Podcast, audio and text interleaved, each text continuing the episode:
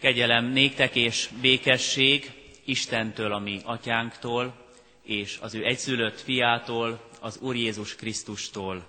Amen. Magasztaljuk, Urunkat dicsérjük az ő szent nevét, énekeljük a 105. Zsoltárunk első versét fennállva, Zsoltárunkat, mely így kezdődik, adjatok hálát az Istennek, imádkozzatok szent nevének. A 105. Zsoltárunk első versét énekeljük.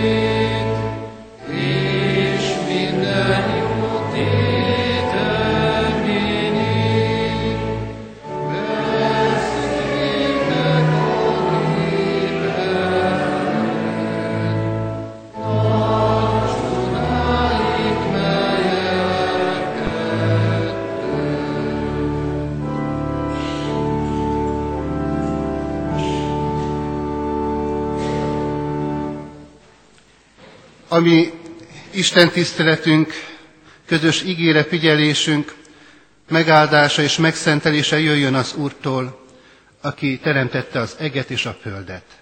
Amen. Kedves testvérek, hallgassátok meg Isten igéjét, ahogy szól hozzánk Pálapostól Galatákhoz írt levele negyedik fejezetének, egytől hetedik verséig tartó igazszakaszából. Isten igéjét alázatos szívvel, figyelemmel hallgassuk. Isten igéje is szól. Azt mondom pedig, hogy ameddig az örökös kiskorú, addig semmiben sem különbözik a szolgától, jól lehet ura mindennek, hanem gyámok és gondozók fennhatósága alatt áll az apa által megszabott ideig. Így mi is, amikor kiskorúak voltunk, a világ elemei alá voltunk vetve szolgaságra. De amikor eljött az idő a teljességre, Isten elküldte fiát, aki asszonytól született a törvénynek alávetve, hogy a törvény alatt levőket megváltsa, hogy Isten fiaivá legyünk. Mivel pedig fiak vagytok, Isten elküldötte fiának lelkét a mi szívünkbe, aki ezt kiáltja, abbá, atya. Úgyhogy már nem vagy szolga, hanem fiú, ha pedig fiú, akkor Isten akaratából örökös is. Amen. Isten szent lelke tegye áldássá szívünkben az igét, és adja, hogy annak ne csak hallgatói, hanem befogadói, és megtartói is lehessünk. Ihetek és Isten ígére válaszolva, magunkat megalázva, fejünket meghajtva, menjünk imádsággal, ami Urunk elé imádkozzunk. Mindenható mennyei atyánk az Úr Jézus Krisztus által. Hálás szívvel köszönjük meg neked mai napot, és a lehetőséget arra nézve, hogy a te házadba eljöhettünk, és itt együtt a gyülekezet közösségében egy szívvel és lélekkel a Te igédre figyelhetünk. Köszönjük neked, drága Urunk, azt, hogy neked van szavad hozzánk, mert a Te fiadban, Jézus Krisztusban úgy tekintesz ránk, mint a Te népedre, mint a Te gyermekeidre. Természet szerint, és ami sokféle bűnös cselekedeteink alapján nem lenne jogunk téged megszólítanunk, téged atyánknak hívnunk, de te mégis lehetőséget készítettél számunkra a te fiad által. Kérünk, Urunk, hogy ő érette, szólj mi hozzánk, a te igéd érjen a szívünkig, hogy az formálhassa gondolatainkat, életünket, érzéseinket. Jézus Krisztusért kérünk, a te szent lelkeddel ajándékozz meg minket, és hallgass meg a mi könyörgésünket. Amen. Kedves gyülekezet, kedves testvérek, ige hirdetésre készülve énekes könyvünkből a 214. dicséretet keressük ki, és ennek az éneknek első és második versét énekeljük el. A 214. dicséret első verse így kezdődik, sok nyavajánkban atyánkhoz kiáltunk.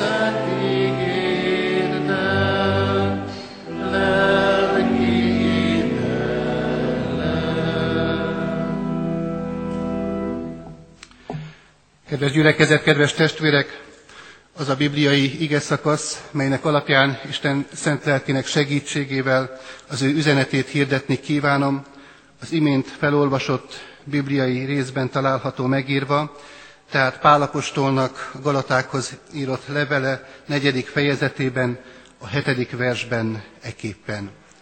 Úgyhogy már nem vagy szolga, hanem fiú, ha pedig fiú, akkor Isten akaratából örökös is.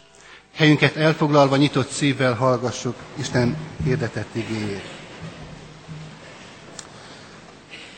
Kedves testvérek, amikor ezt a mai napi újszövetségi igeszakaszt elolvastam, eszembe jutott egy jól ismert bibliai rész, sokat idézett szeretett himnusz néhány szava, amely így hangzik, amikor gyermek voltam, úgy szóltam, mint gyermek, úgy éreztem, mint gyermek, úgy gondolkoztam, mint gyermek, amikor pedig férfivá lettem, elhagytam a gyermeki dolgokat. Azt gondolom, hogy egy nagyon természetes gondolatvilág és kép az, ami elénk tárul a jól ismert bibliai szakaszból, a szeretett himnusz részletéből. Hiszen a teremtett világ rendje az, hogy egy kisgyermek arra vágyjon, azt akarja, hogy végre felnőtté válhasson, hogy felnőtté legyen. Nos hát mai igénk is erre a kérdésre irányítja a figyelmünket.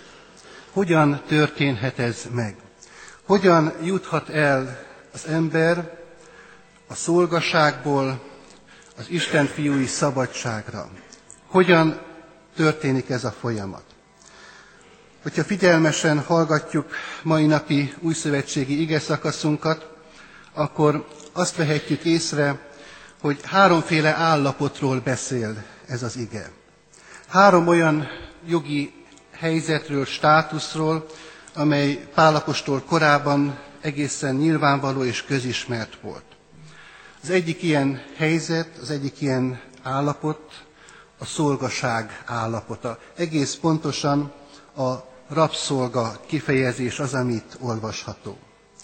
A másik jogi helyzet, státusz kiskorú örökös állapota. És van egy harmadik állapot is, a felnőtt, érett, nagykorú fiú állapota. Azt gondolom, hogy ha ezt a három fajta állapotot vizsgáljuk, akkor több szempontból is közelíthetünk ehhez a kérdéshez. Egyrészt nyilvánvalóan itt Pálapostól arra is föl akarja hívni a figyelmet, hogy egyfajta ügytörténeti folyamat az, ami szemlélhető ennek a három állomásnak a vizsgálatokor. De ugyanakkor az is egészen nyilvánvaló, hogy nem csak egy elvont gondolat ez, hanem egy olyan fontos üzenet, amely minket személy szerint is érint. Magunk életét alapvetően befolyásolja és meghatározza. Nézzük meg ezt a háromfajta helyzetet, állapotot. Az első a szolga, vagy még pontosabban fogalmazva a rabszolga állapota. Így fogalmazott az apostol a világ elemeinek alá vetve. Itt nyilván arra a pogány életformára gondol az apostol, amelyet éltek a galácia beliek, mielőtt Krisztust megismerték volna. Mi jellemző erre az állapotra, a szolga, a rabszolga állapotára? Nyilvánvalóan tudjuk erre a kérdésre a feleletet, nincs tulajdona, robotol, nincs önállósága. Az ember mindenképpen alávetett lény, és ezt az alávetettségét hangsúlyozza, ezt az állapotát írja körül Pálapostól ebben az ige szakaszban is. Nagyon elesett állapot, nagyon nehezen elszenvedhető helyzet ez. A következő állapot, amiről beszél az apostol, a kiskorú örökös helyzete. Azt olvashatjuk ennek kapcsán, hogy ott van az atya házában, örökös, de még nem övé az örökség. Az atya házában van, ennél fogva sokkal több ez az állapot az előzőnél. Hiszen az atyával kapcsolatban lehet, sőt, védelme alatt áll, sorsa, neki adott ígéretei Isten kegyelméből való. Ugyanakkor felügyelet alatt áll. A törvény a zsidó ember életét minden részletében meghatározta, és ez a fajta gyámság, ez a fajta felügyelet tulajdonképpen ezt is jelenti ebben az összefüggésben. Az emberi történelemnek, az üdv történetnek volt egy ilyen fontos állomása és szakasza, amikor Isten az ő választott népét ilyen módon vezette, őrizte, és ilyen módon nevelte, hogy amikor majd elérkezik az idők teljessége, akkor felnőtté válhasson. És ez a harmadik státusz, harmadik állapot, a nagykorú fiú helyzete. És itt a vízválasztó az a teljesség, az idő teljessége, hogyan az apostol fogalmazott, vagyis Krisztus megjelenése, eljövetele ebbe a világba. Nagykorúvá lesz az ember, és ennek az állapotnak a szépsége, értéke csillan fel ebben a levélrészletben. De ugyanakkor azt is szükséges hangsúlyoznunk, hogy ezek ma is létező kategóriák. Ma is lehet az ember ilyen vagy ehhez hasonló állapotban, mint ahogyan erről ebben a levél részletben olvashatunk. Vannak, akik a világ elemeinek alávetve élik az életüket, kiszolgáltatva mindazoknak a hamis, torz elképzeléseknek, melyek saját vagy mások által kitalált hiedelemben jelennek meg. Nyilvánvalóan itt a levél eredeti üzenetét, hogyha nézzük, akkor a galatáknak az a fajta pogány magatartása, vallásossága van a háttérben, amelynek a reneszánszát éljük a mai világunkban is. Érdekes módon a posztmodern emberre ez az egyik legjellemzőbb talán, hogy van benne egy spiritualitás utáni vágy. És ebben a vágyában, ebben az állapotában szinte mindent kritika nélkül elfogad, ami nem racionális, és ami valamiképpen a lelki éjségét kielégíti. Nos, hát Pálapostól korábban is, ott a galáciai, galáciai gyülekezetben nagyon sokféle vallás volt jelen. Az egész római birodalmat ebben az időszakban a szinkretizmus jellemezte. Mindenféle vallás jelen lehetett a birodalom területén. Nem voltak korlátok, nem volt akadálya semminek. Mindenki abban hihetett, amiben gondolta, amihez kedve támadt. Mai világunk sok tekintetben hasonlít ehhez az állapothoz. Bizony nagyon sok ember ennél fogva ki van szolgáltatva saját maga kényének, kedvének, sajátos egyéni elképzelésének. És bele megy, bele csúszik olyan dolgokba, amelyekből nagyon-nagyon nehéz kijönni. De azt mondja mai igénk, hogy innét is, ebből az állapotból is ki lehet lépni, és Krisztussal kapcsolatba lehet kerülni. Az első lépcsőfokról lehet akár egyből a harmadikra lépni. Így kerül a nagykorú örökös állapotába.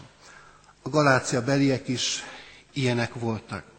Különféle pogány istenségekben hittek, pogány kultuszok, kultuszok jellemezték az életüket, és mégis amikor az evangélium hirdetése során megismerték és felismerték Krisztusban az igazi kapcsolatot a mennyei atyával, akkor így az életük teljes mértékben megváltozott, és kapcsolatba kerültek a mindenség urával.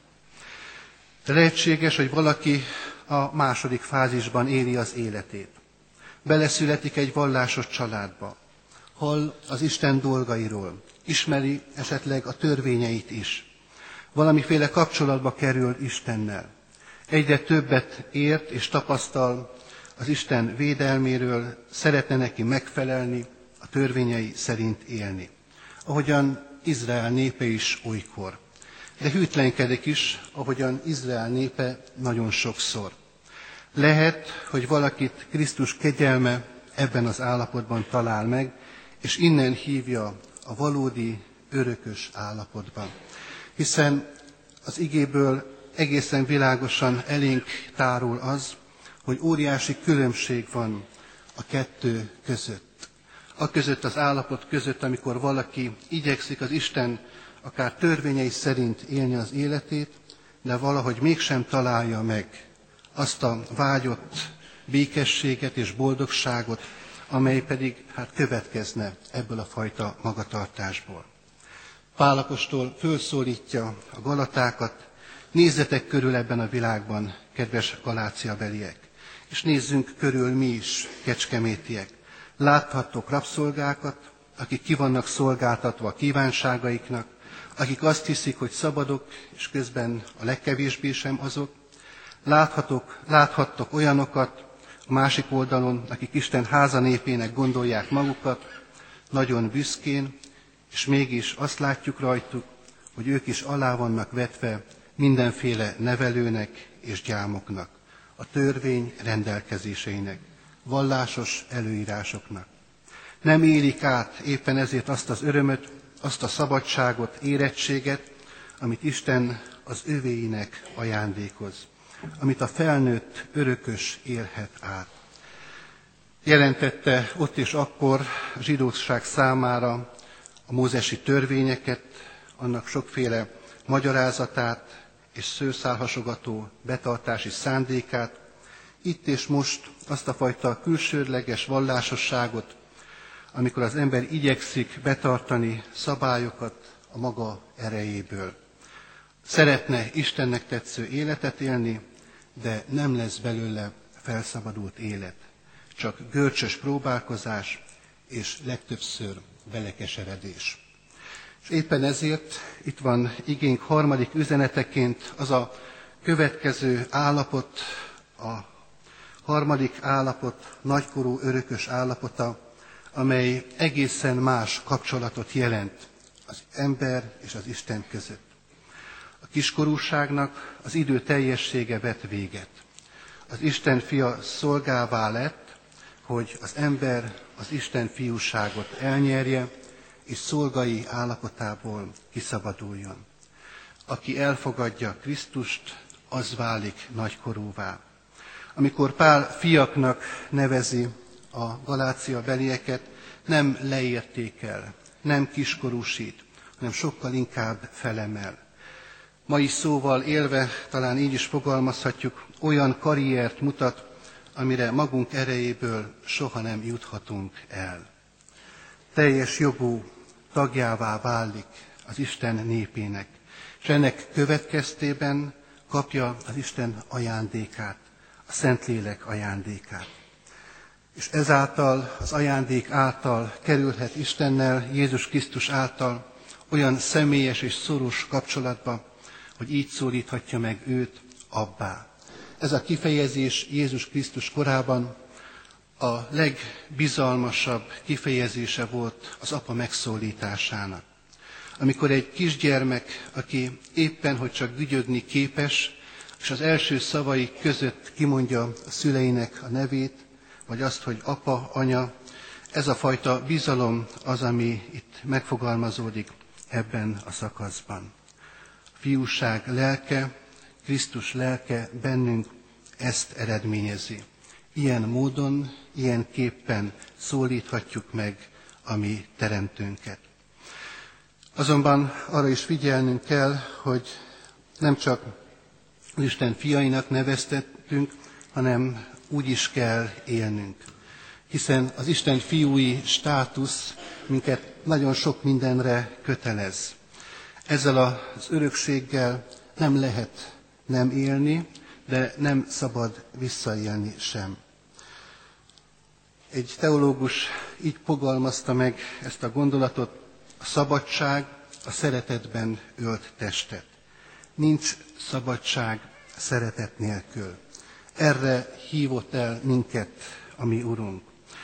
Egy ókori nagy teológus Augustinus rövid így fogalmazta meg ezzel kapcsolatos gondolatát. Röviden hangzik a törvény, mely eléd van adva. Szeres és tégy, amit akarsz. Az Isten és az ember ezen új kapcsolata így jellemezhető, röviden, tömören így írható le. De nyilván éppen ebből a helyzetből fakadóan nagy a veszély is, hiszen a szabadsággal hamar vissza lehet élni. Lehet belőle könnyen szabadosság. És éppen ezért ránk is vonatkozik az a fölirat, amit sokszor olvashatunk tömegközlekedési eszközökön, hogy tessék kapaszkodni. Jézus Krisztusban való kapcsolatunk, az ő, bele való, ő belé való kapaszkodásunk őrizhet meg minket attól, hogy elsodródjék az életünk, hogy olyan vágányra kerüljön, amely nem méltó az Isten fiaihoz, az Isten gyermekeihez. Kierkegaard, Dán filozófus és teológus egy imádságában így fogalmazta meg ezt a gondolatot. Téged pedig, Úr Jézus Krisztus, arra kérünk, vonj magadhoz minket, mégpedig egészen. Akár békésen tellik, múlik az életünk egy csendes tóparti konyhóban, akár pedig az élet viharaival vívott küzdelem tesz próbára bennünket tajtékzó tengeren, akár csendes élet folytatásával vívjuk ki becsületünket, akár megaláztatások közepette küzdünk meg érte, te vonz minket magadhoz, mégpedig egészen. Hiszen ha te vonzol, akkor mindent megnyerünk, még ha mi magunk emberi szemszögből akár mindent elveszítünk is. Adja Isten, hogy ebben a szabadságunkban mindvégig Krisztusban kapaszkodva megmaradjunk és megálljunk a hitben, az Isten fiúságban. Amen.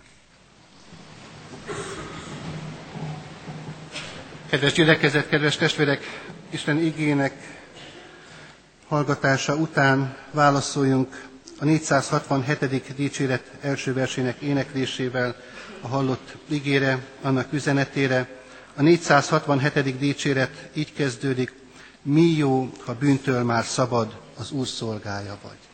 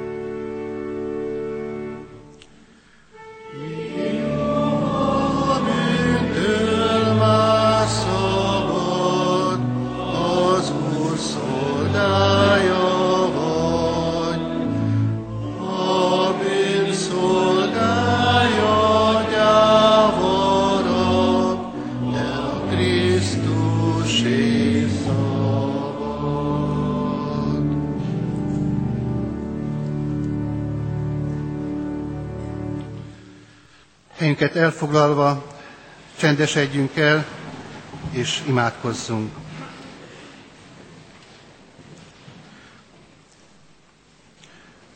Urunk Istenünk, mindenható mennyei atyánk az Úr Jézus Krisztus által. Hálás szívvel köszönjük meg neked a Te ígédből nyert üzenetet. Köszönjük, Urunk, azt az örömhírt, hogy hozzád tartozunk, a Te gyermekeid, Te fiaid lehetünk. Köszönjük, Urunk, azt, hogy nem kell világ sokféle törvényszerűsége és sokféle olyan vonzása szerint élnünk, amely te tőled elszakaszt és elválaszt, hanem kiszabadítottál minket ebből a fajta rabságból, és magadhoz akarsz emelni egészen szorosan és közel te hozzád. Köszönjük, Urunk, hogy ezt megcselekedted a Te fiadban, Jézus Krisztusban.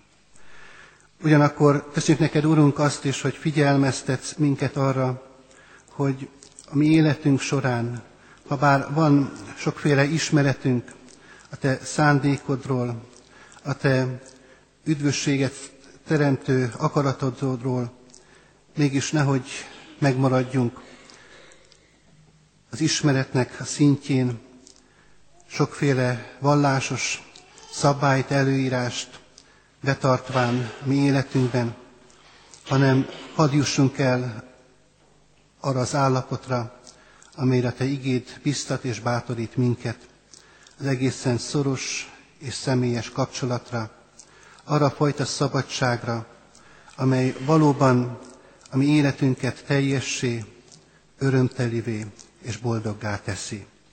Kérünk, Urunk, hogy légy nekünk ebben segítségünkre, hogy valóban a magunk helyzetét, állapotát felismerve juthassunk el erre az állapotra, az Isten fiúság állapotára.